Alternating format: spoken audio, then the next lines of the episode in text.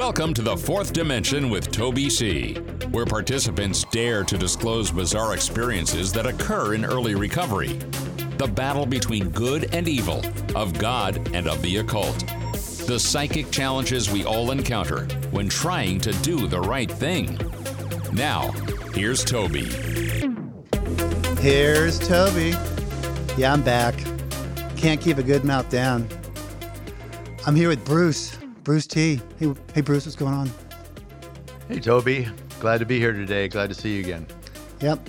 And uh, by the way, if you're uh, joining us for the first time, welcome. If you're coming back for another episode of the Fourth Dimension, uh, I want to remind you that this is a concept show.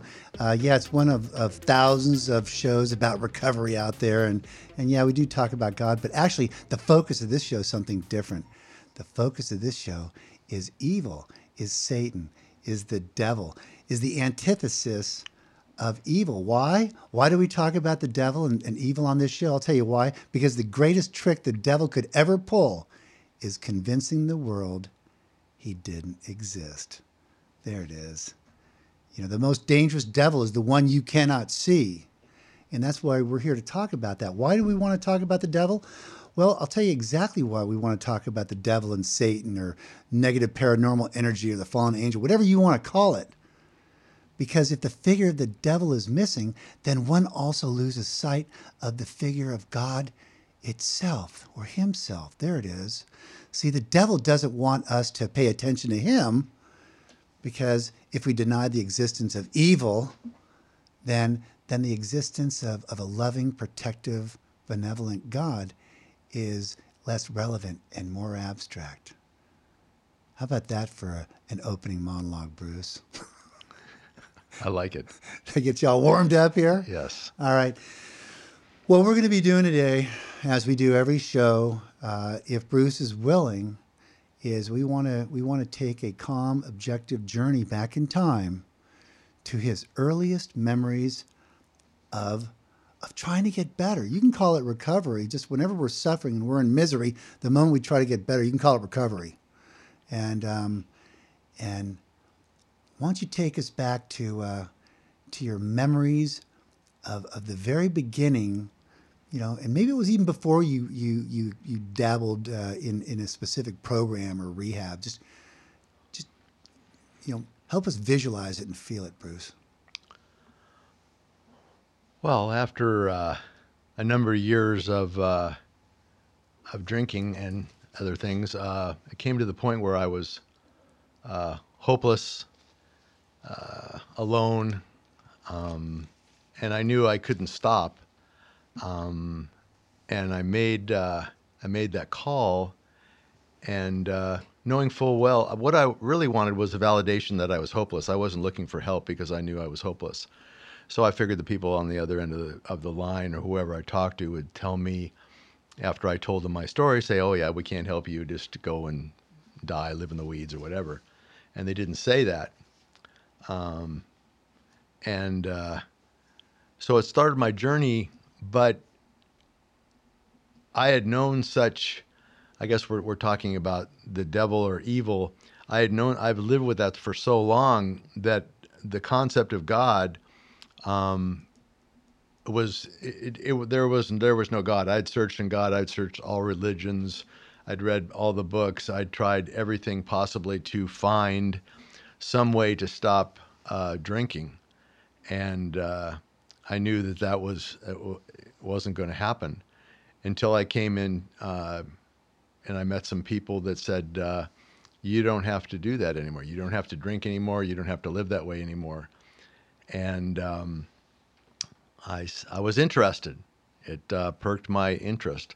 And uh, so, you know, they talked about drinking and so forth. And then it came to where then there was God. Some, somewhere around this time, they started talking about God. And I went, oh, this isn't going to work. How interesting. I want you to hold that thought for a minute. So, so in the very beginning, one of the first messages you got, Bruce, was that you don't have to drink anymore which is kind of a metaphor for you're possessed by something that you have no control over. But they didn't say that, did they? They didn't say that you were possessed. They didn't say that you had some demon in you. They didn't say anything about evil or the devil or Satan, did they? But they offered up a solution, and the solution was God, wasn't it? Correct. How interesting. Yeah. So I was searching for God in these early uh, days, months, and uh, I grasped onto, um, uh, I called it um cosmic glue. And cosmic glue for me was I could see the sun come up every day and the sun go down, the moon goes around the earth, the earth spins at a constant speed. The speed of light is 186,000 miles per second. Um, spring, winter, fall, summer, everything is run by nature. Um, so, and it's all it's all the same time. It's all run by something. Something runs nature. Uh, it's all consistent. But my problem was was is this force which runs everything, which we call nature, is it conscious? If it's conscious, then it's God. If it's not, it's something else. And so I wrestled with that for a long time um, and called it cosmic glue. Fine. Hold that thought again. So what you're saying was you were wrestling with the the concept of God. Maybe you were wrestling with something called God consciousness, right? They talk about acquiring God consciousness, and and you were still trying to figure it out, weren't you? Yes, yes. It was difficult. It was very difficult because I'd lived in in fear and anger and resentment for so long that it was like um, it was like trying to get rid of, of my skin. Hey, let me ask you this: if if they had, if they, whoever they were that you were listening to in early recovery, had said, Bruce, you might be suffering from a condition which only a spiritual experience will conquer. You know, you're you're possessed by a demon. You know, you your your your actions in your life now are are not under your control anymore. They're under uh, demonic control, something evil. If they had really painted the picture a little bit more clearly, would you have been wrestling with the the God factor as much? What do you think? I think it would have scared the hell out of me. Hey, by the way, if you're just joining us, uh, I'm Toby C. We're here with Bruce T. We're talking about evil resistance in early recovery. That's the theme of our show. It's called the fourth dimension, you know, and we try to open our minds beyond the limitations of a three dimensional world. We try to open our minds to not only the presence of a loving God who wants to keep us safe and protected, but also to the presence of, of evil that uh, was there the whole time, just just just waiting for us to spring the trap so it could amplify and magnify our, our poor self-centered decisions. So there it is. Didn't mean to interrupt you there, Bruce, but uh, I'm so into it's this. Please go ahead. So as this went along, um, I, uh, I w- I was going to meetings and and I, I began to th- think that I, I'm going. This is this isn't going to work for me. This isn't going to work for me. I, I'm not going to, you know, I'm not like this. I'm different. I've got and I, I thought, and this is where the the evil part came in because I, my head was wrestling with me all the time, telling me, you know you're no good. You'll know you'll never stop drinking. You'll know that you can't do this. You know that no one likes you. You know that you're a failure. You know you're hopeless. And just it was this constant bombardment of all this negativity. And I went to a meeting uh, one one day, and uh, I was just I was going like this is my last meeting. I'm, I just can't handle this anymore. And this guy stood up in the meeting and started beating on the table and screaming at everybody and telling them that he drank more than they did and they don't know how to drink and they're just a bunch of losers and you don't know what you're talking about and to hell with you all and walked out. And I went, that's exactly how I feel. And I felt, and that was my first breakthrough where I went like, I maybe I am like these people and uh, and maybe there is some hope for me where I can you know uh, not drink again. But the the concept of uh, of a God was it, it, I began to call it God about that time just so that I could converse with other people on a on a, a level of what is what does God mean to you? How do you deal with this? And it was um, it just opened up a little bit. It just opened up very, very small because I was um, very apprehensive about everybody. I didn't believe everybody. I, I, didn't believe anybody had over 30 days. I thought that was a lie. It just was obvious that they they were still drinking to me, and I didn't trust anybody. So I I really had problems with uh, trust and uh, truth because I hadn't that I'd lived with that for so long that that's what I believed. How interesting. This man who was pounding on the table and acting out and all that, that was a moment that, that you started to have some association with the group and, and maybe opened your mind to to this this association that maybe I do belong here. Maybe just maybe that little mustard seed of faith that maybe there is a God and one that's a God for me too. What do you think at that moment? Yes, uh, I, I, firmly believe that. That it, it just like you say the mustard seed. I didn't realize it at the time, but it I felt I felt more comfortable at that time. I was going like you know I feel there's somebody that I, I absolutely uh, relate to and I feel like, and I started uh, trying to communicate with something I didn't know what it was, and uh, that was uh, interesting too. I started talking to God on a like a person mm-hmm. instead of uh, I used to pray. I, I I really don't like the word prayer because I think it's like petition. I I really talk to God now like like I'm talk, talking to Toby. I talk to God uh, all day long, uh, every day, just about what's going on. You know, why is it so hot? Why is it summer? Why why are the mountains high? Why you know? I love it. I love it. Before we break here, Bruce, I just want to uh, illuminate one one interesting thing that you mentioned. How often can we see in others what we're incapable of seeing in ourselves? And that moment that you saw evil being transmuted from this man, and you could relate to that you were all of a sudden able, possibly, to identify and connect with the evil that was within you that you could not see, but it was a reflection of this man in the room. And all of a sudden, you got the message, didn't you? Most definitely. Yeah, I love it. Most Fantastic. When we come back after this break with Bruce, we're going to continue on our magical mystery tour back in time, you know, to our earliest memories of of recovery, especially when it comes to something called cleaning house, you know, putting your hand in the hand of another man, a sponsor, and really cleaning house and, and emptying our vessel, emptying our house, kicking something out of our house that's evil. And there's consequences for not replacing and filling that empty vessel, that empty house, right, Bruce? We'll find out. That's right. We'll be right back. Toby C., the fourth dimension, here with Bruce T. Stand by.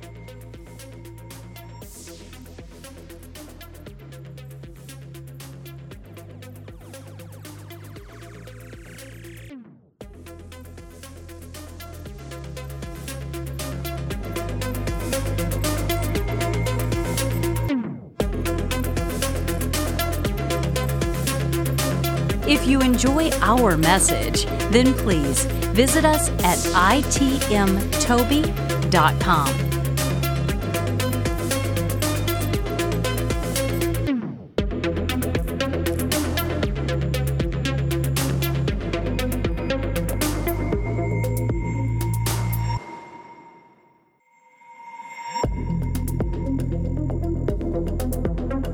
allowing the imagination to take us places we might be afraid to go.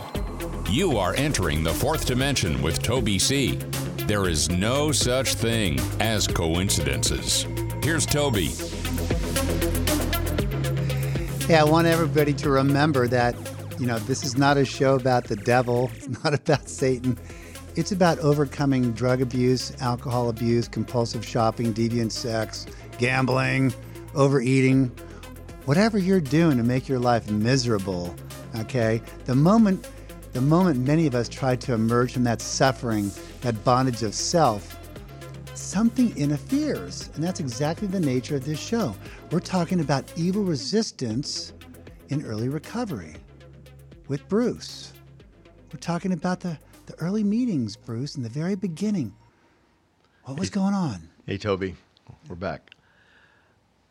So, I was talking about uh, I'm wrestling with with God at this time, and I, I began to call it God after cosmic glue. And now my head is telling me that who am I, and what's going to become of my life? Excuse me, and I'm going to have to get you know my friends, my so-called friends who drink excessively because that's the only kind of friends I had are now going to be gone and I'm going to be uh, alone. And what am I going to fill this gap with? And it began to be, then fear set in and I began to hear like, well, you, you don't want to live that way. And what's life without, without alcohol? That, you, that doesn't sound like a very good life. You won't be happy. You won't be laughing. You won't have friends. And I started wrestling with what would my life be like not drinking. Well, I'd never, I don't know. I never knew what it was like to live without drinking. So it was your friend, wasn't it? It was your companion, wasn't it? Absolutely. And it was my only friend. I didn't, and uh, if I didn't have it, then I didn't have anything. And now you're telling me that I can't. That I have to give up my my only friend who was always there for me and never let me down.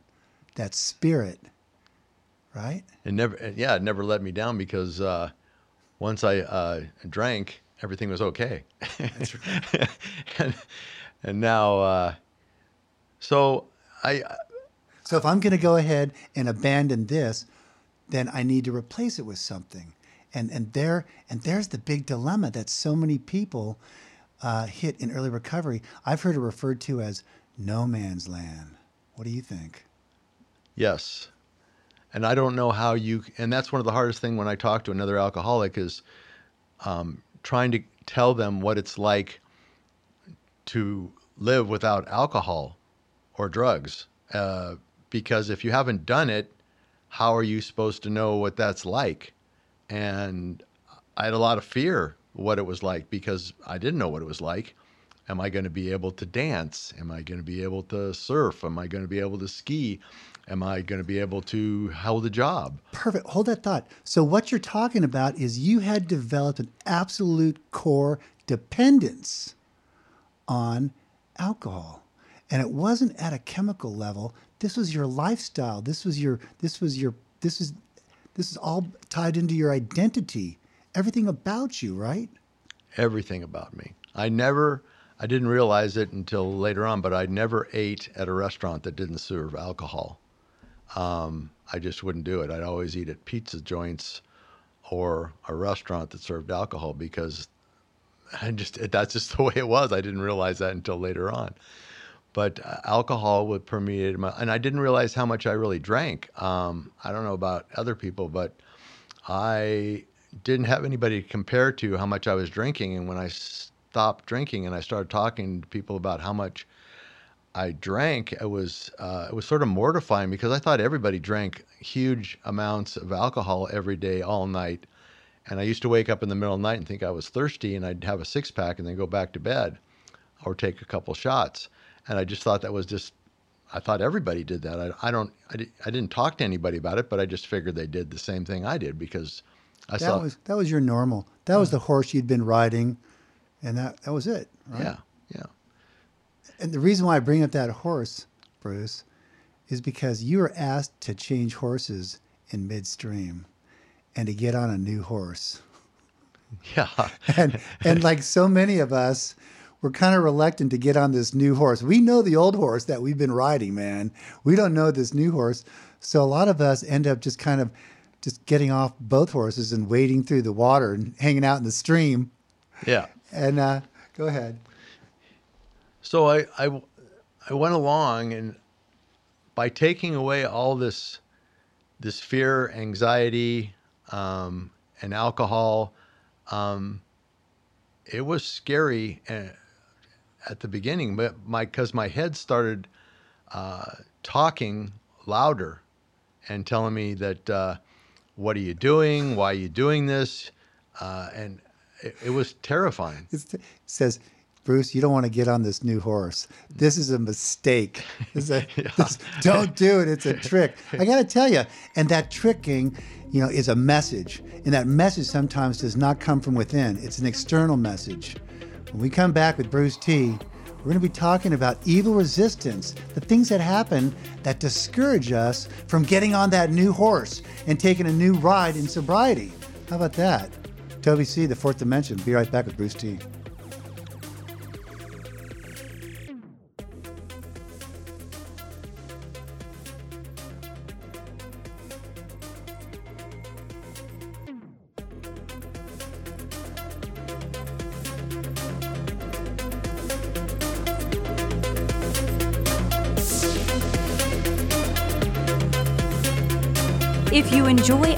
message, then please visit us at itmtoby.com.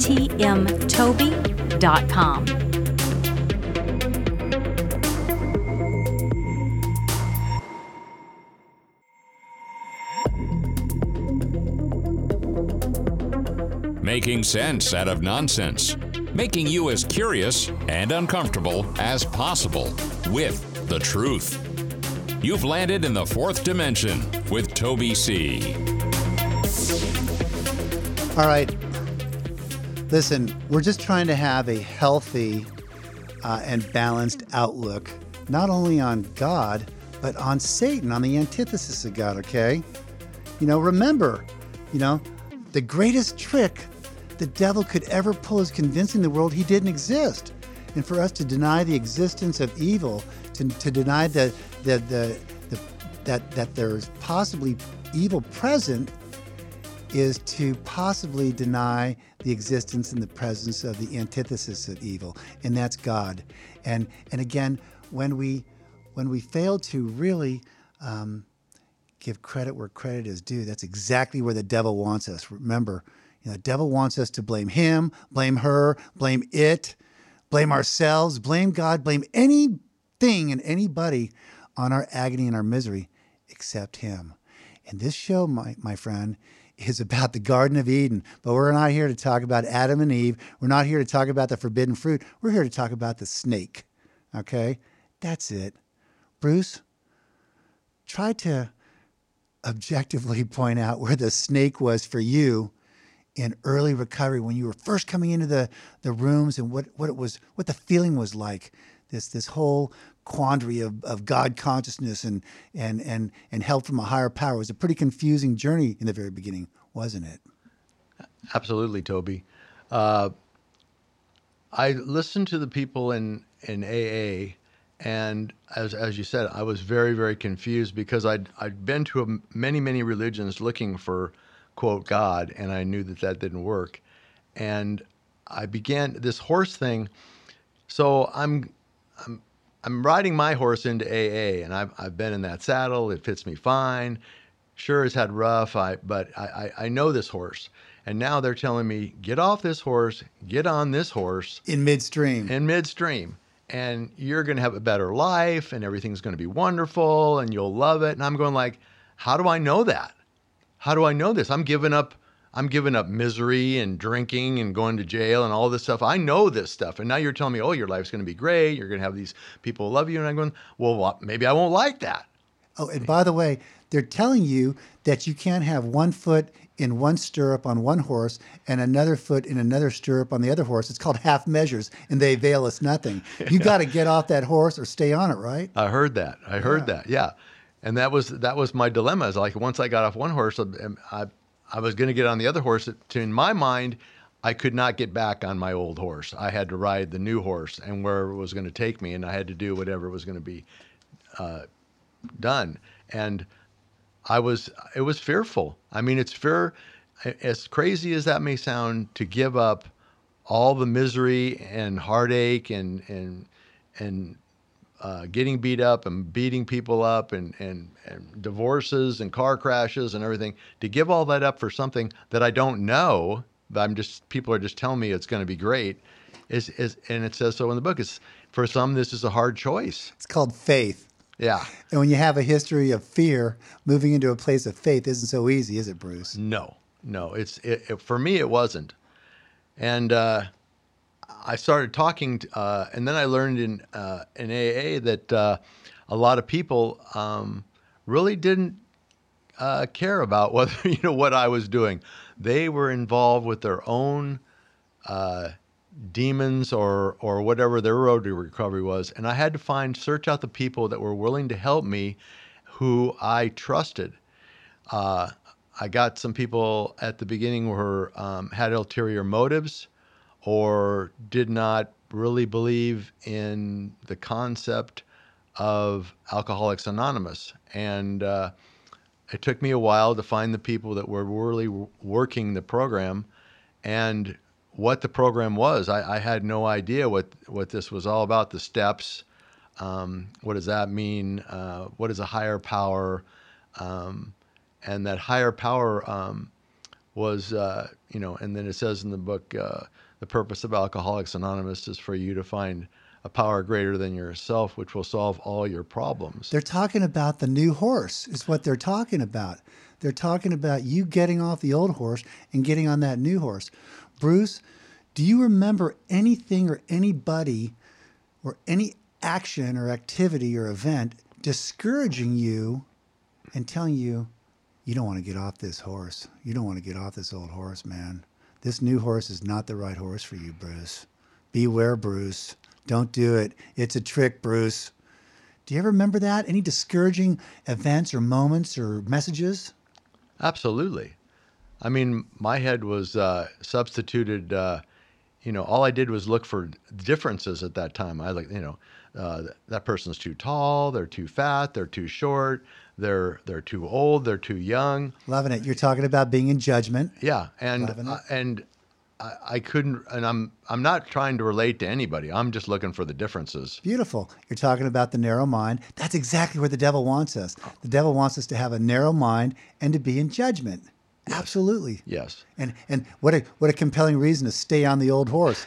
yeah, it's comfortable even though in my misery, I, I, I knew it. I knew it well. So uh, I had to I had to make that choice, and I, I, it was uh, at one I I had to get divorced. I had to get rid of all. Uh, uh, had to get rid of a business. I had to do, uh, and I, I made that decision to get on that horse wherever it was going to lead, and and give it a try because I finally made that decision that uh, I didn't want to ride that old horse anymore. It was it was it was too bad. It was too. It was just horrible. It was horrible. So what you're talking about, Bruce, is the leap of faith. There was a leap of faith. You jumped off the old horse finally, and it was a real leap of faith to get completely on this new horse.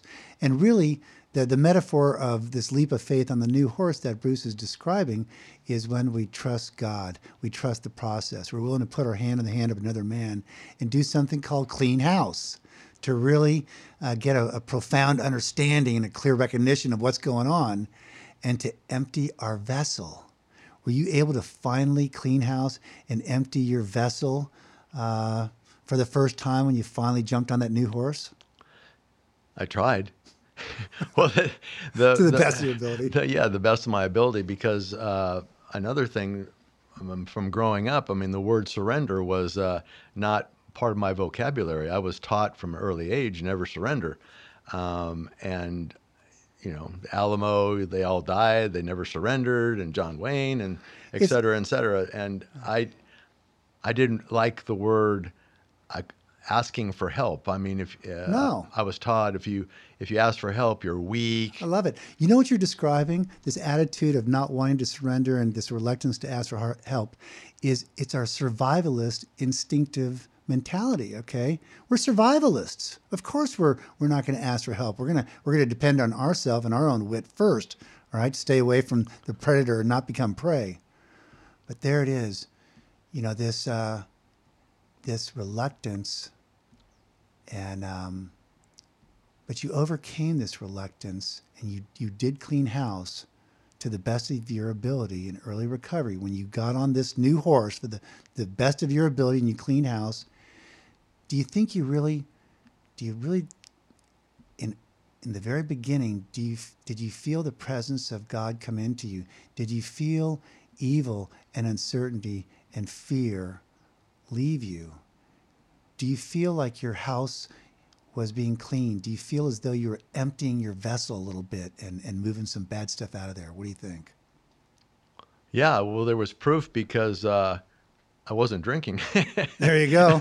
and uh, and that never happened before. I was I was so happy that I had. That's a demonstration of faith right there. I'm not drinking. Something must be working. Something must be working, man. I remember I got a couple of days, and I man, wow, this is Yeah. this is different. And then a, a week, and a, you know, a month. I mean, I I I look back, and I don't think I was ever sober since the time I was 13. I mean, I just I, I always somehow I always managed to have uh, alcohol around me and have it, and I didn't I didn't understand I didn't know that either. So your behavior changed. You stopped drinking. Hey, let me ask you this: if if there was a devil, if there was Satan, if there was some energy that did not have your best interest at heart, was it happy that you are not drinking anymore?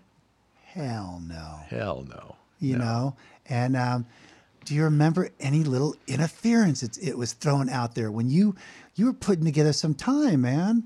Do you remember any any little bumps in the road, any little any little baited traps that he threw out there for you that you might have sprung or narrowly missed? What do you think?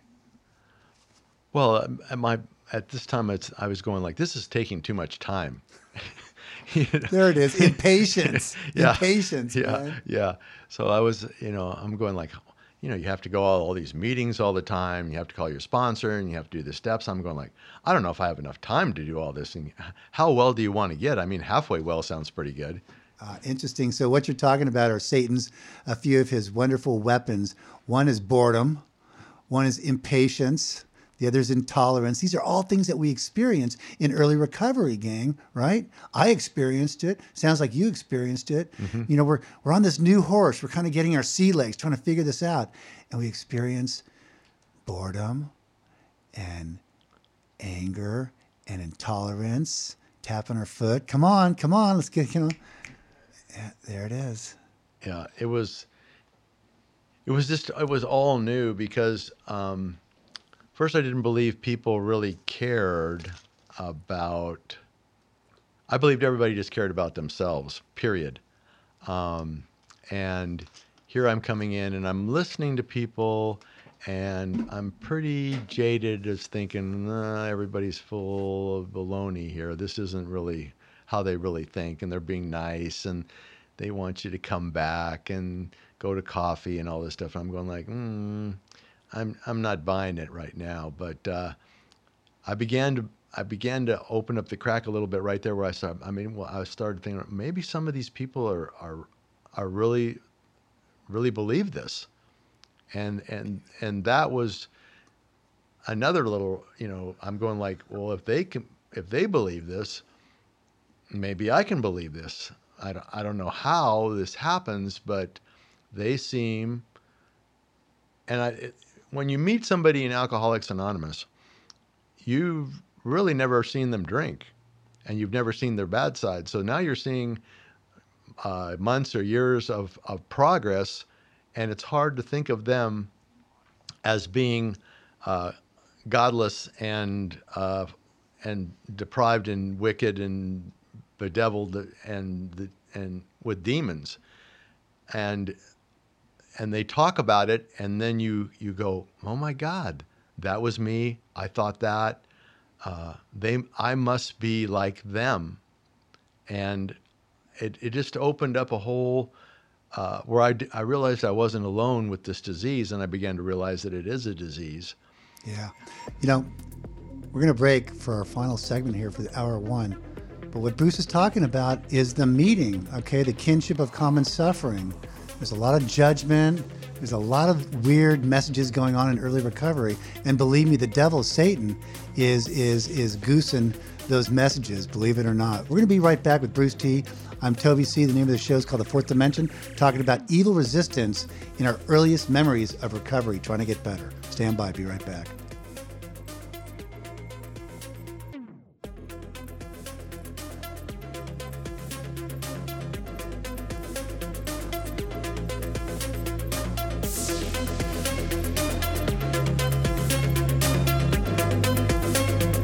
If you enjoy our message, then please visit us at itmtoby.com.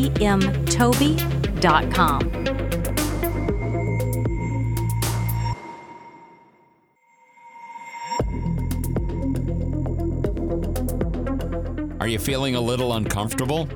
Then you're right where you belong in the fourth dimension with Toby C. All right. Hey, let's be sure that, you know, they they refer to alcohol as a spirit for a reason. And if you come into recovery, you might become inspired. And what's inspired mean, Bruce? In spirit. There you go.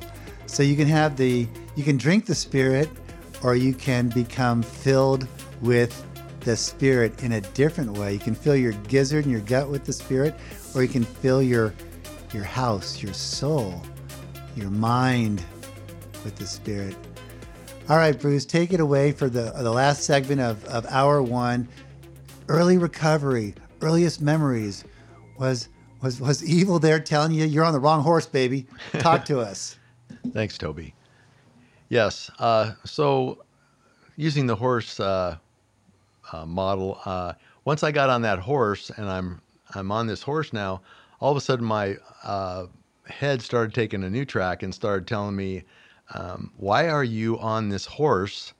Uh, why are you doing this? Uh, first of all, you're too old. I was in my 40s when I came into Alcoholics Anonymous, and uh, I see people that are coming in know, in their 20s, and I'm going, well, and my head's telling me, well, they're going to have a good life, and yours is over. You wasted it.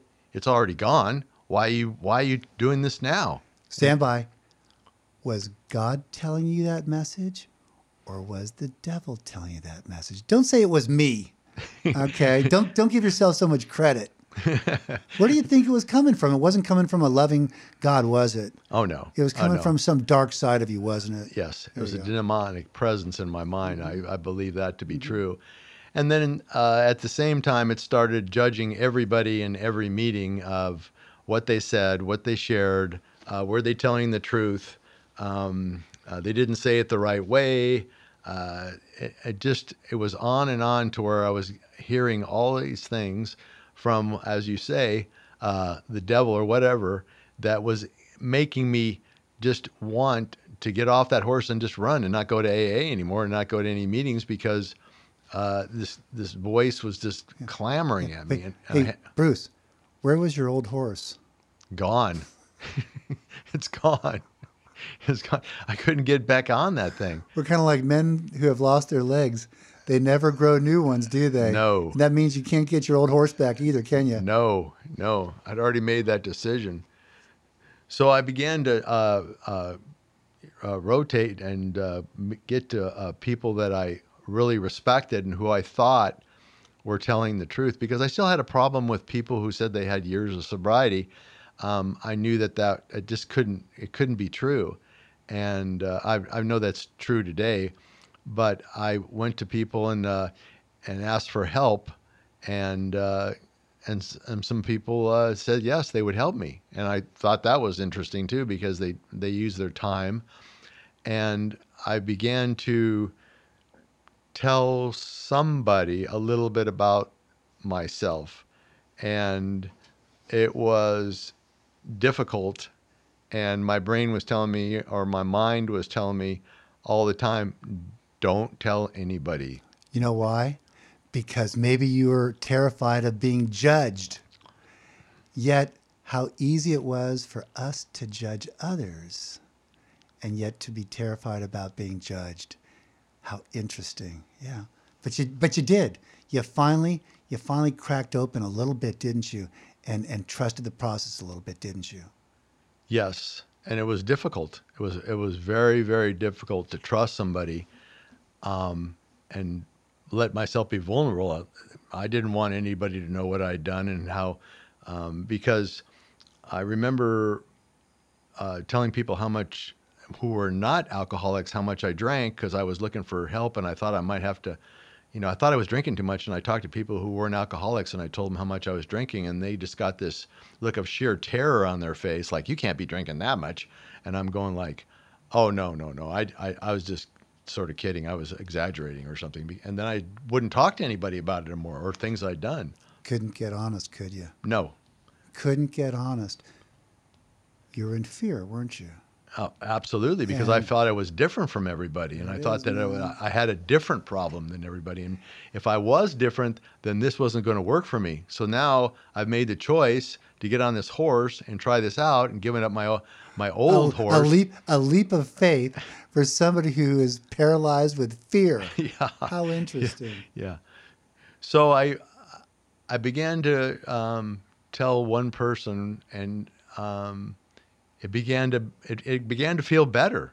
It began to feel better to tell someone what I was doing, what I was thinking, and a lot of uh, what I was telling this person, they they would laugh, and you know I'm going like, I'm telling you that you know that my soul here, and you're laughing, and he was relating to you know that he was an alcoholic too, and that he had the same thing had happened to, to him, and I felt two things. One is, well, I'm not special anymore, which I really thought I was, and the other thing is, I'm going like I'm like him, and it it began to become easier and easier to talk. Excuse me.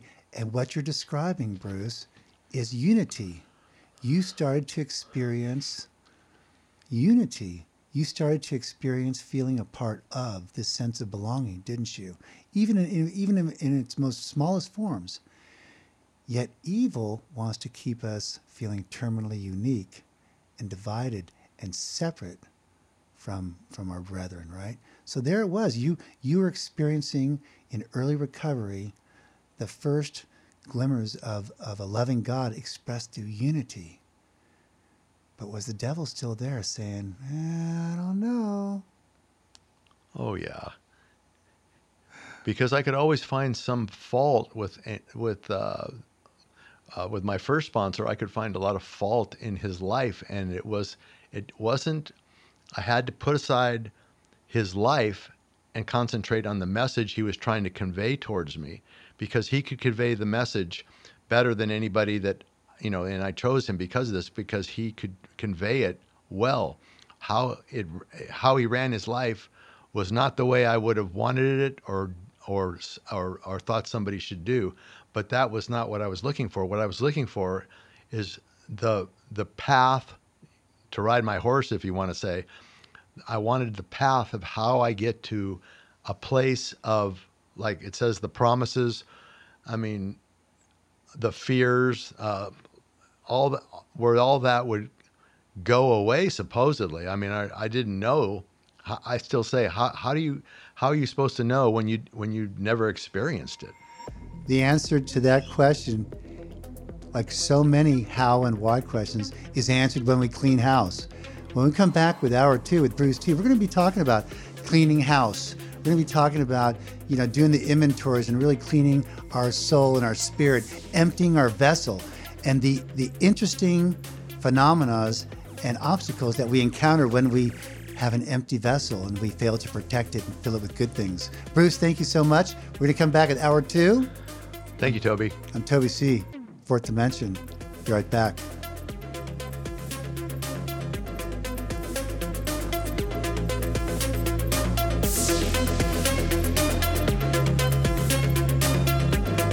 If you enjoy our message, then please visit us at itmtoby.com.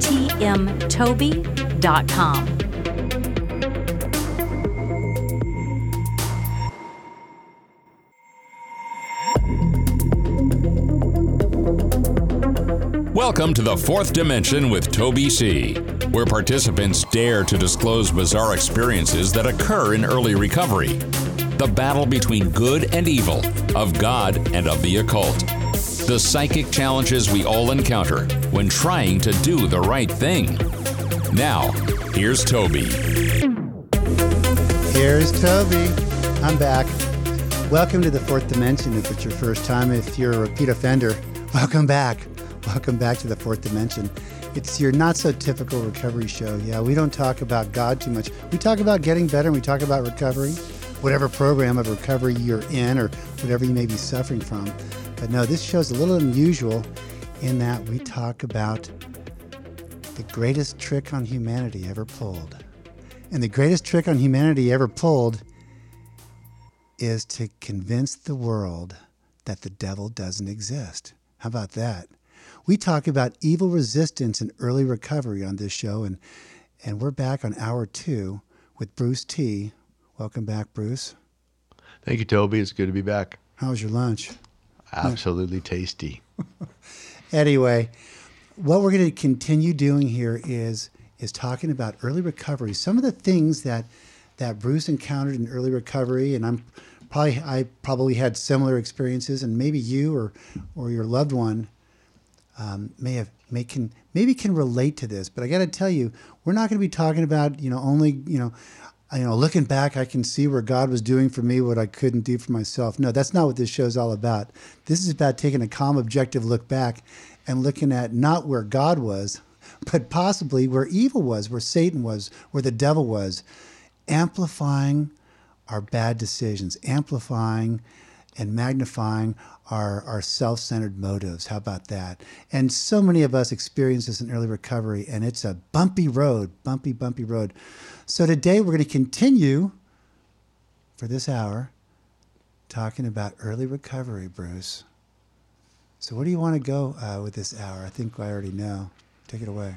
Well, thanks, Toby. Um, what I wanted to uh, talk about today was uh, something that happened to me in early recovery, which was um, after I got um, comfortable in AA in about a year, about a year, year and a half, I started to meet people, and um, I met a couple people, and they started steering me towards a certain person, and uh, said that this person has good recovery and uh, has a good message, and they liked going with him and to these meetings that were it i look back now and they were like private meetings.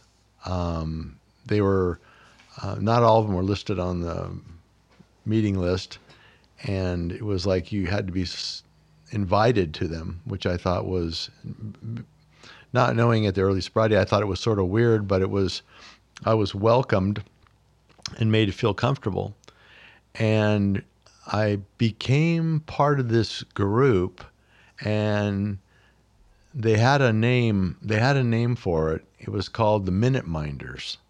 So we were Minute Minders, and this being in this group validated that I was somebody, and that I was with somebody who knew more than everybody else.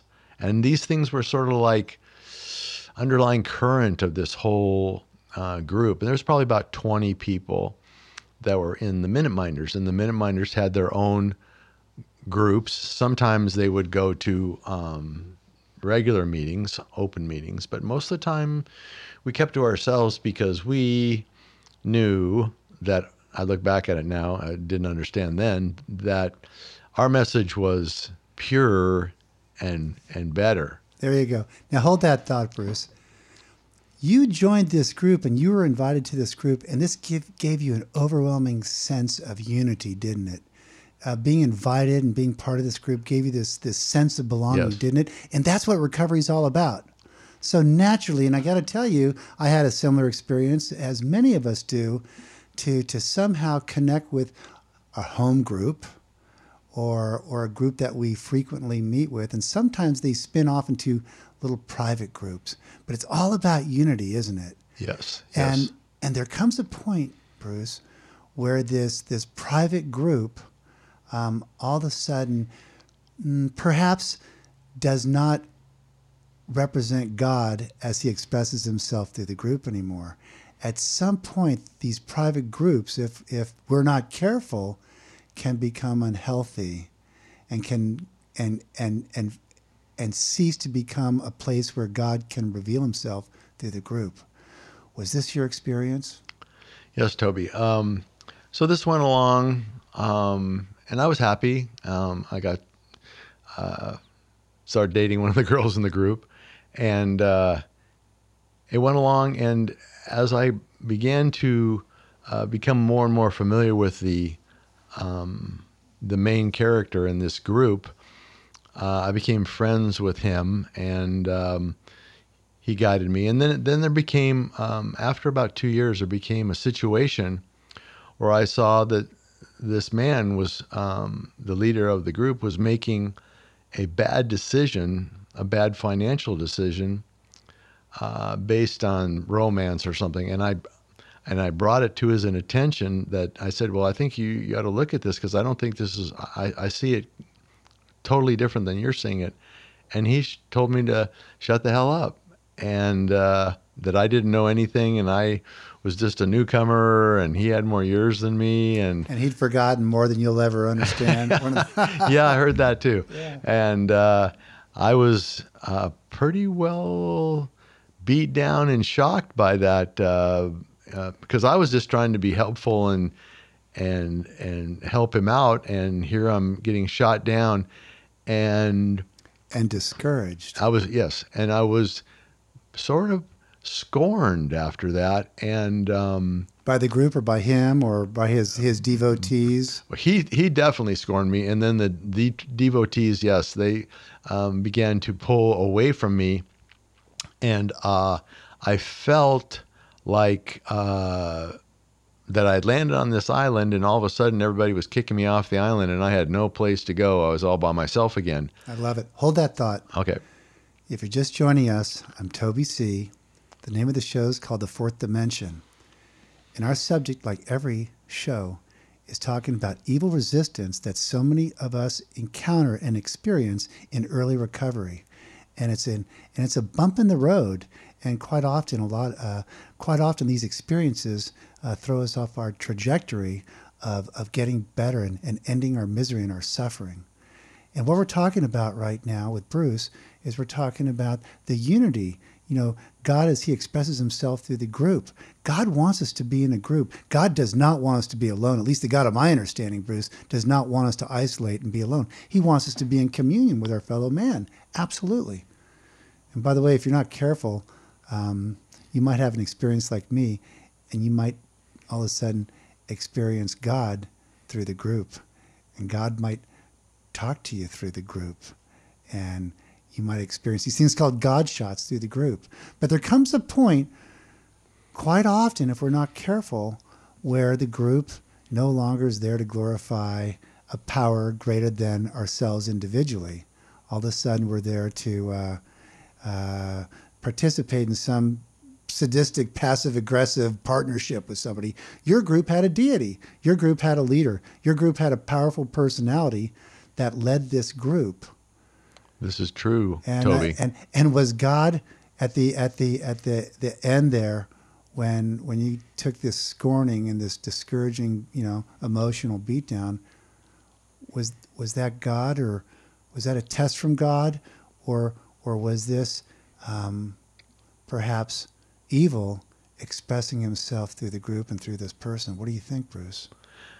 I think that's exactly what happened because the group got um, got disbanded after that, and uh, everybody went their separate ways, and a lot of people got drunk or or started using again or whatever. But that it was a, a total disconnect because I had I could see I can see now and looking back that I had built my sobriety on a an individual um, who everybody had joined in with me and said that this is this is the word.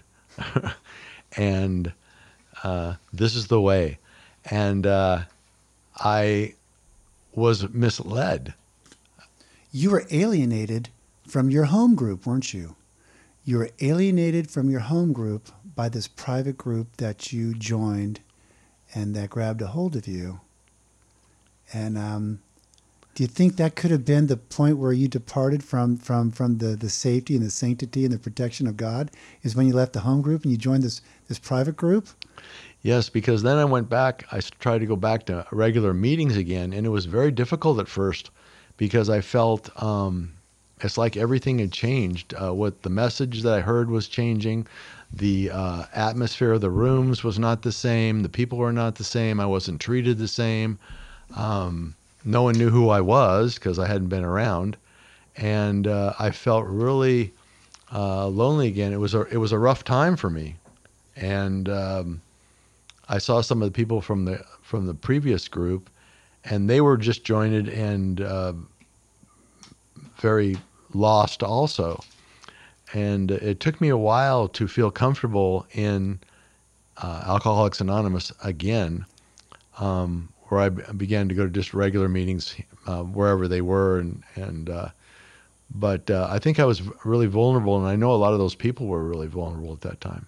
What an what an interesting experience, and and I'll bet a lot of people have something very similar. It's you know, recovery, whether it's AA or some other uh, program, is called a kinship of common suffering. It's where a group of people get together and they really want to and they really want to get better.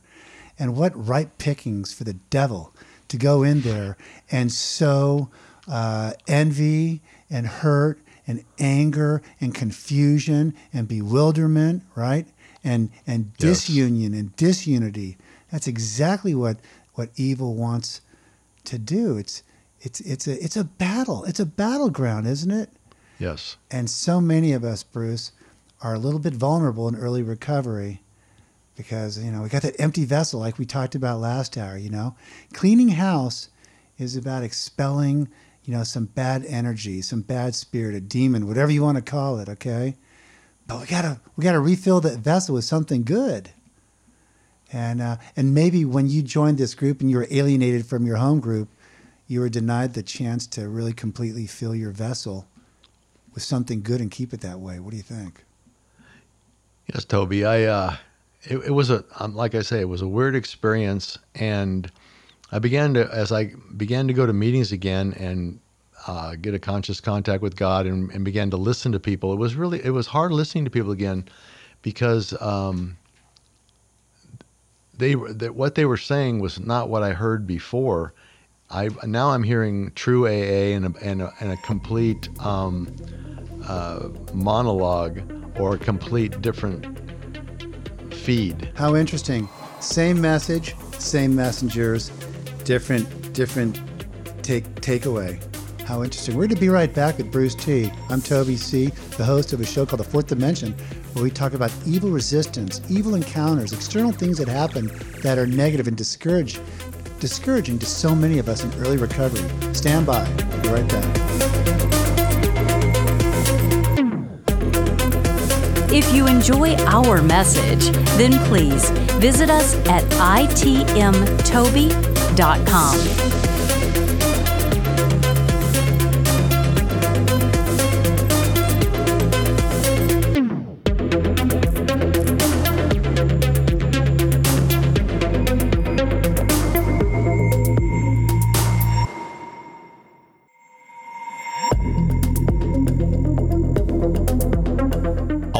imagination to take us places we might be afraid to go.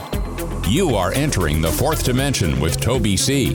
There is no such thing as coincidences. Here's Toby. Okay, we're back with Bruce T. We're talking about evil resistance and early recovery. And um, we don't have a lot of time for the bottom of the hour, but uh, just to be sure, you know, this is not a show about the devil. This is a show about God, okay? Um, the reason why we talk about the devil is because the devil doesn't want us to talk about him. The devil wants us to deny his existence, its existence. Why? Because simply, if the figure of the devil is missing, then one also loses sight of the figure of God himself or itself. It's that simple. And that's what the devil wants us to, to think of God as being very remote, very abstract. See? There it is. But he's not. He's real and he's external. And, um, you know, quit blaming yourself and blaming him and her and God. And, uh, and let's start looking at, at what happens when evil reveals himself and channels itself through other people. Bruce, take it away. Hey, Toby. Glad to be back here. Thank you. Um, at this time, when uh, this group, uh, the Minute Minders, um, disbanded, um, I really had a hard time getting back into Alcoholics Anonymous. I felt lost. I felt uh, alone. I felt bewildered. I felt um, disconnected. I mean, the, all the things that uh, had made me want to stay were now taken away, and I I was drifting. I tried to go to meetings, um, and it just wasn't the same. I I couldn't relate anymore. It was it was a, a really bad time, and I began to have thoughts of why uh, why can't I drink? I couldn't remember why I stopped. What, why was it was such a big deal? It began to get really cloudy and muddy, of, uh, and I realized I was on a slippery slope at that point. You had, so you you, you pulled away or or pushed away from your home group, where you should have stayed all along. Okay, Correct. come to think of it. Correct. And uh, and and and that's where the devil wants us to be. He the devil wants us to be out there, not close to him and close to the group. Um, so we might just have that notion of why can't we drink? There it is. And uh, and and were you hurt? And were you angry? And did you have a few damn good reasons to go out there and get loaded while you were out there, you know, floating through no man's land away from your home group? What do you think? Yes, Toby, I, I began to think that because, like it says in the book, um, that I will not be able to bring up the pain of even a moment ago. Um, and I couldn't remember all the things of why I stopped drinking. I mean, I, I, my story is horrendous, and if, if anybody heard it, they would say this guy definitely needs to stop drinking. And at that time, I was started. It was all was blocked in my mind, and I couldn't I couldn't bring up why I was stopping drinking, why it was such a big deal. I mean, I saw people um, in bars and and restaurants uh, drinking a glass of wine or a beer or a cocktail, and they didn't seem to have a problem. And I'm going like, well, why was I making such a big deal out of this? I mean, I'm obviously I stopped when I wanted, and it it became um, very disturbing. Um, and I, I couldn't relate to anybody anymore. And I like I pulled away more and more and more. Where my I said meetings are you know they're too.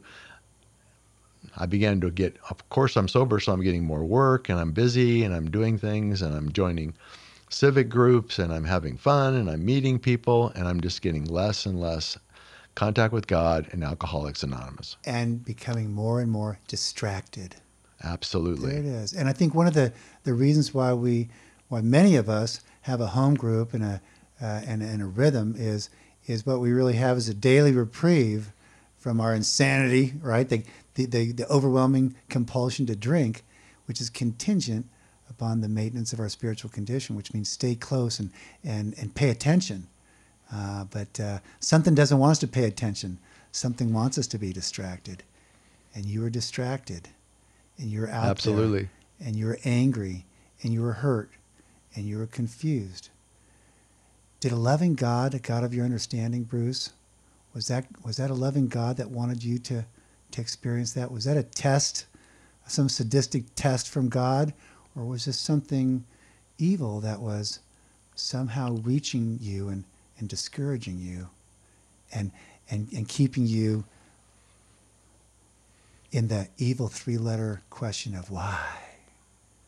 Well, I, I believe it was it was something evil because um, it just unraveled so fast and so ugly that uh, before it was so wonderful, and then all of a sudden it became um, real real ugly real fast, and it it it it blew my mind to put it mildly about how uh, what had happened and why and how did I get here? How did I get here when everything, when really, if and then I started going back to meetings again. I tried to get that hook, but it just wasn't the same. And I, I my, you can call it evil or whatever, but it started hammering on me over and over and over again. When we come back after the bottom of the hour, um, we're really going to mash it out here with Bruce. He's going to tell us a wonderful experience he had in early recovery. You want to talk about evil? Oh man, stick around. Evil resistance, evil interference, evil distraction that so many of us experience in early recovery. I'm Toby C. The name of the show is called The Fourth Dimension. We're going to be right back with Bruce T.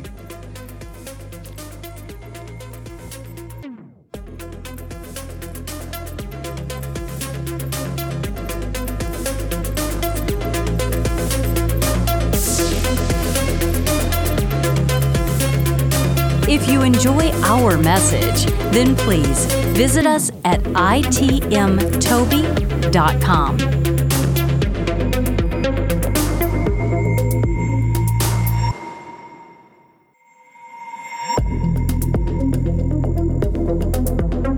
Making sense out of nonsense. Making you as curious and uncomfortable as possible with the truth. You've landed in the fourth dimension with Toby C. Okay, welcome back. This show's a little unusual. This is gonna is a very unusual recovery show. We're not here to, you know, we're here to talk about God, a God of your understanding. We might even venture into the Garden of Eden. But we're not here to talk about Adam and Eve. We're not here to talk about the forbidden fruit. We're here to talk about the snake. There it is. We're here to talk about the snake. Why do we want to talk about the snake? Well, the snake being a metaphor of, of evil, because we want to be sure that, that we're aware of the presence of evil.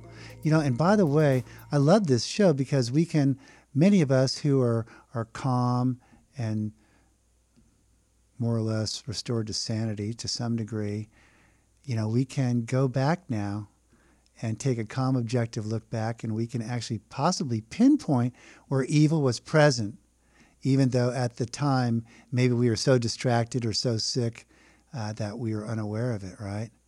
And um, I'm just going to share you a quick story before I turn it over to Bruce, because we're talking about uh, private groups that morph out of the uh, out of the out of the kinship of common suffering, right? You know, God wants us to get together for sure. God, of my understanding, I, I know does not want me or Bruce or or anybody to be alone, right? But um, and wants us to be part of the group. But if we're not careful, the group, if you know, can become very healthy, can become an adjunct, can become a, a supplement, a complement to our recovery.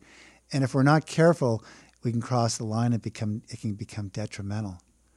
And um, I'll just give you a quick story here.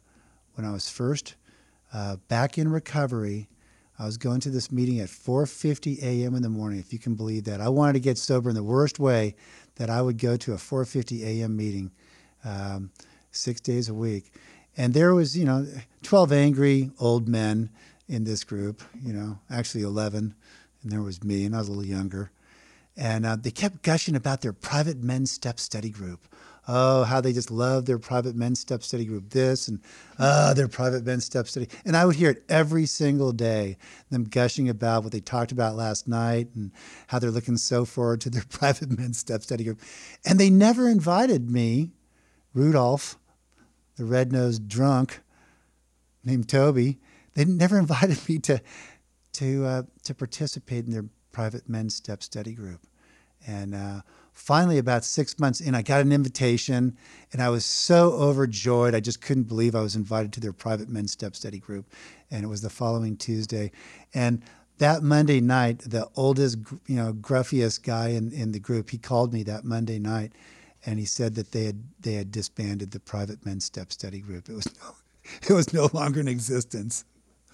So let me just give you the, the, the footnote. I was so hurt and I was so new and so desperate to get better. What I did was I, I found this conference room in this office building that I was using, right? And I made a deal to use this conference room, and it seated about maybe 20 people comfortably. And I went to a couple of the early morning meetings, and I just randomly invited like 20 guys. I didn't know who any of these guys were to this private step study group, you know, at this conference room. And do you realize, Bruce, like I think 15 out of those 20 accepted the invitation and they showed up, you know. And I got to tell you, it was a real compliment to to my to my journey. It was a very positive experience, and uh, it kind of fizzled out after about fifteen or twenty of them. But some of these groups, they um, they they hang in there and they they almost take on a life of their own, don't they? Tell us about your experience now, Bruce, in some of these groups that uh, take on a life of their own. And, and if we're not careful, these private uh, kinships of common suffering um, uh, can, can become a negative experience. Thanks, Toby. Um, after that experience uh, with the Minute Minders, I started. Uh, I was tra- I was traveling around to meetings, and um, I, I heard about the uh, the Pacific Group, which I, I didn't realize was another um, another section of uh, AA.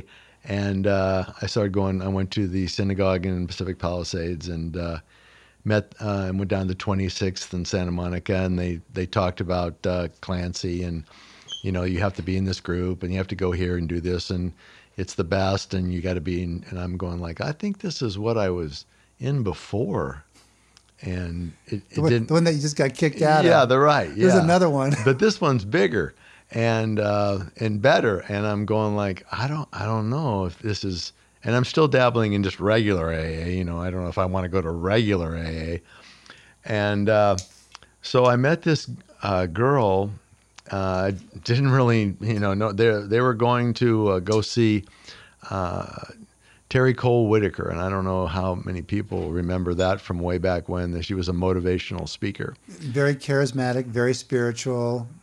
Yes, very um, wonderful message. Um, and uh, I had some tapes of hers, and I wanted to go see her live. And there was this group from the Pacific Group that was going to go. It was down in Santa Monica at a theater. I can't remember what theater. And um, so I, yeah, I, I went, and I, I knew this this girl. Um, just we became, you know, we just went of the group. We just sat together in the, on the bus and, and went in the theater together, and and um, she was just a casual friend, and we listened to Terry Cole Whittaker, and the and I was and this is where you know you say you have to I have to watch out that my vessel was so empty at that time that Terry Cole Whittaker filled it. When I left that theater, I looked at this girl. She had an aura around her, like like an angel, and I said to her, "I love you," and I meant like in a in a physical, emotional, heartfelt, "I love you," and she looked at me and said, "I love you too." And you could not tell me at that time that this wasn't the girl for me. I had no idea what she did, who she was, where she was born, anything about her. But this was so you're in you're in the zone. You I were in, in the, the zone. zone. Bruce, at the time did you think it was the God zone? I, absolutely. This was a spiritual experience. Looking back, was it maybe something other than the God zone? Yes. Was it possibly an evil zone that you were that you were in? You were in the fourth dimension. You it's almost like time stood still, didn't it? Yes. When when everything stopped, you were in the zone and you thought you were in the God zone I thought I was in the God zone for sure. and you weren't. I, and so I, so I started, you know, I think, yeah, I think I moved into her house and, uh, and she got pregnant. Um, you know, that, that usually happens. And then it was like I woke up and I'm, I'm going like, what, how did I get here? What happened? I, I, it was, it was a bizarre experience where I came down off this, uh, supposedly spiritual high and it wasn't a spiritual high it was some sort of something had possessed me and it was now gone and here i was with this this girl and we're we're going to have a baby How And- interesting. So you you just said it. You were possessed. And when the devil was done with you, he left you, didn't he? absolutely He left you. And then all of a sudden you're you're there going, "Now what do I do? I got, you know, did you have a program? no Did you have a, a, a pregnant uh, girlfriend? yes Did you have any direction in life? no Were you completely, utterly baffled and confused? absolutely So was this God? no Was it the devil? I think so Or or or maybe just just just emptiness, man. You were back in no man's land, weren't you, Bruce? yes i was vulnerable again yeah and uh, By the way, I got to do a quick repeat in the middle of the long segment. Name of the show is called The Fourth Dimension. I'm Toby C. And uh, we're with Bruce T. We're talking about evil resistance in early recovery. We're mashing it out. Hit it, Bruce. Yep. So at this time now, I, I didn't know what to do. Um, and I didn't have a sponsor. I didn't have anybody I could talk to. Um, and this girl just took the bull by the horns and took care of what she needed to take care of, and we parted ways. But there was a, a there was that emptiness again where I'm going like, maybe not AA is not that for me because I've had a, a couple of rough experiences here, and all I wanted to do is get sober and have a good life. And and for some reason, I kept getting involved with the group, with the group, with the wrong group, Yeah. or doing something with this group, and and and and losing a God of your understanding somewhere in this group. And it happened to you twice. Yes. You did this twice, and you got kicked to the curb by the group. yes, And it wasn't God testing you, man. It was evil expressing himself through the group with with the one express intent of what? Discouraging you from getting better, discouraging you from staying close to the right group, correct? correct. And I kept, uh, I just, I was very confused at that time, and uh, I began to talk to some of my uh, other friends in Alcoholics Anonymous, and explained to them what had happened, and they said, "Well, that's that's not AA what you're experiencing, and that was not God or God consciousness. That was something else." And I began to go, "Well, maybe maybe I did have a, uh, you know, I was possessed or had an uh, some sort of." Because something was trying to get me away from Alcoholics stop. Anonymous and God. Hold that thought for a minute. When they said that wasn't God, that was something else. Yes. Did they say what the something else was, Bruce? Did they say, you know, they just don't like to talk about evil or Satan or the devil, No. don't they? No. They're gonna they're gonna they're gonna call the devil something else. Correct. I'm telling you, gang, it's the biggest trick the devil ever played on the world is convincing the world that he doesn't exist. We want to call it something else. Correct. And it's not something else. It's evil. It's the antithesis of a loving, protecting God. Yes, I understand that.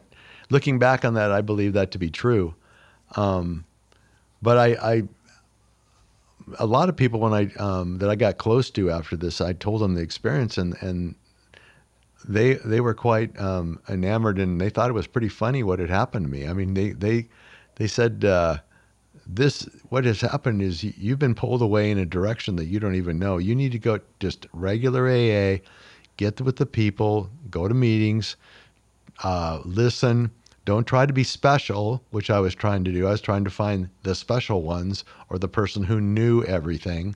And I think that road took me to a place where I was more vulnerable and I was listening to the wrong message. Um, and then it, it just took it, it took me a long time to um, be calm again. Yeah. You know, we're to break here before our final segment of the hour.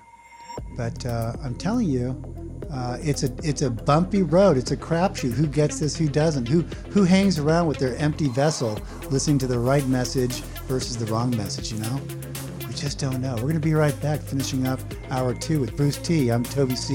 Name of the show called The Fourth Dimension, talking about evil resistance that so many of us encounter in early recovery. Be right back.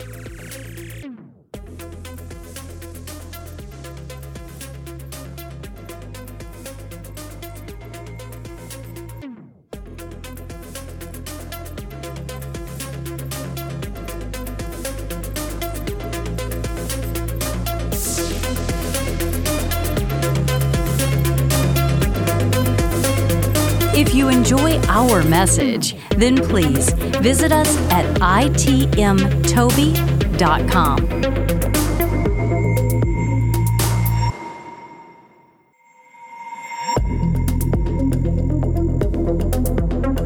Are you feeling a little uncomfortable? Then you're right where you belong in the fourth dimension with Toby C. You know, those who deny the existence of satanic malice have a lot to learn, man. Satan's out there stirring it up, man. You know, he's not idle. Trust me. He's out there, you know, and uh, an idle mind is the devil's playground. Amen on that. We're just finishing up hour two with Bruce T. And um, Bruce, what's your takeaway here? Uh, in, you know, for for somebody who's experiencing a little confusion with the group or subgroups or special groups? What's, what do you think? Thanks, Toby. Um, well, my own experience is I know that I was, um, we've talked about the vessel being half full or empty at this time. And it was what, what was I filling it with? Um, I was looking for something that was not uh, real. And what, what I, all I needed to do was do what was put in front of me, be part of the group and, and talk to God. And I found a sponsor um, after a, a couple of them. And this man was one of the most humble men I knew, and he always went and he he talked to everybody who was in the meeting. He shook their hand, um, and I was going like, why is he doing that? Why does he do that? And it was his way of being humble and being godlike, and filling his vessel. And and I began to uh, listen to what he said, and and his message was that God is is love, and that I didn't need to. Um, I didn't need to search with with where I w- when it was right there, and I began to expel um, these notions that I had that there was some easier, softer way that um, I could get this. It took a lot of work, and it took a lot of humility, and just showing up and listening and, and knowing that everybody was there was the same. So, so he was telling you that that the group is love, and God is love, and you need to st- you need to stay close to this group.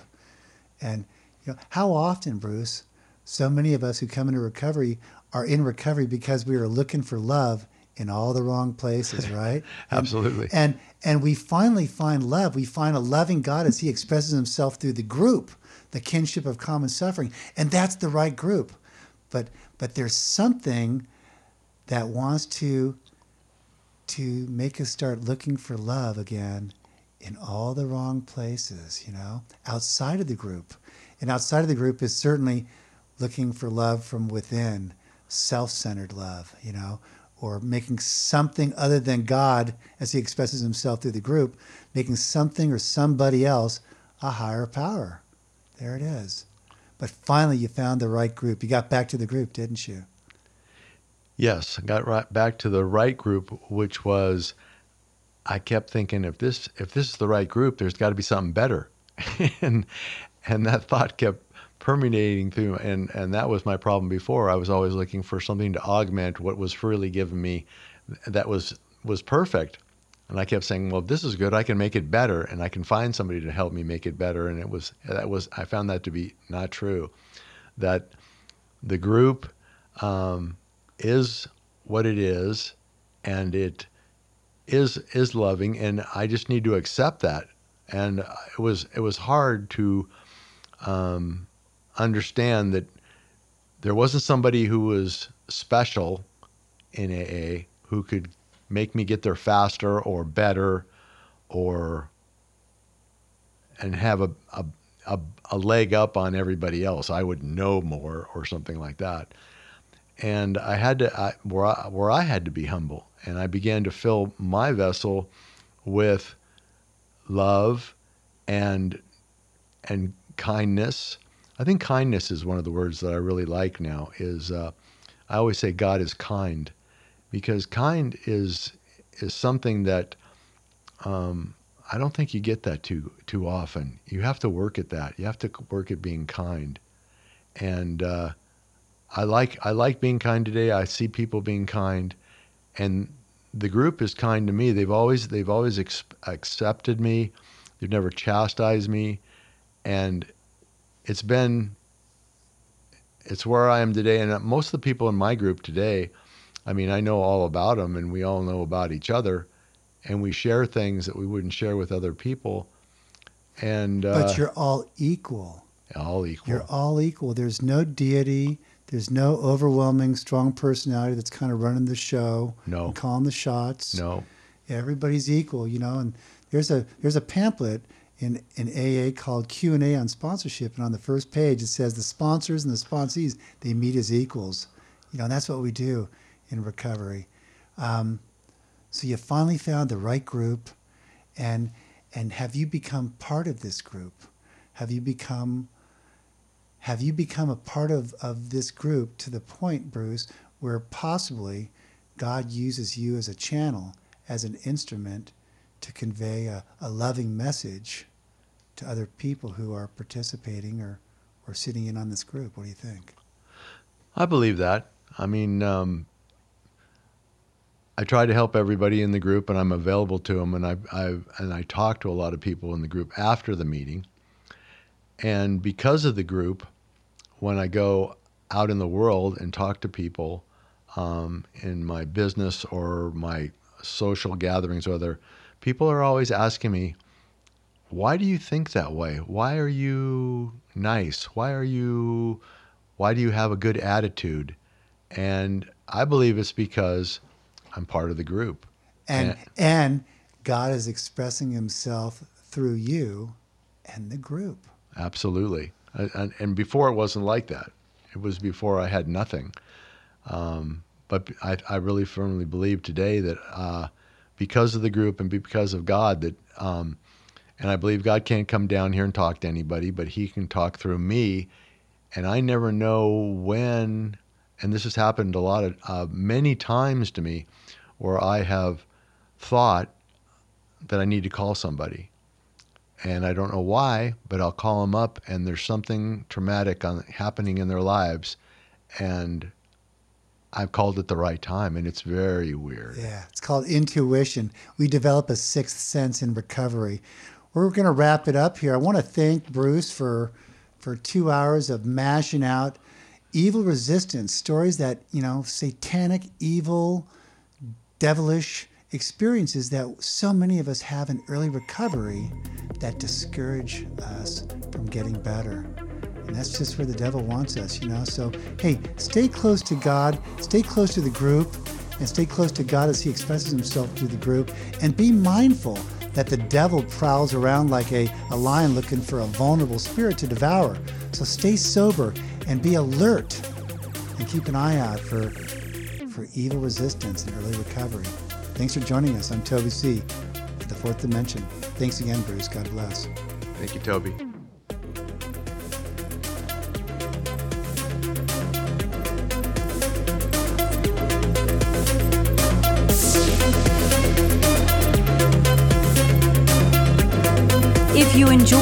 Our message, then please visit us at itmtoby.com.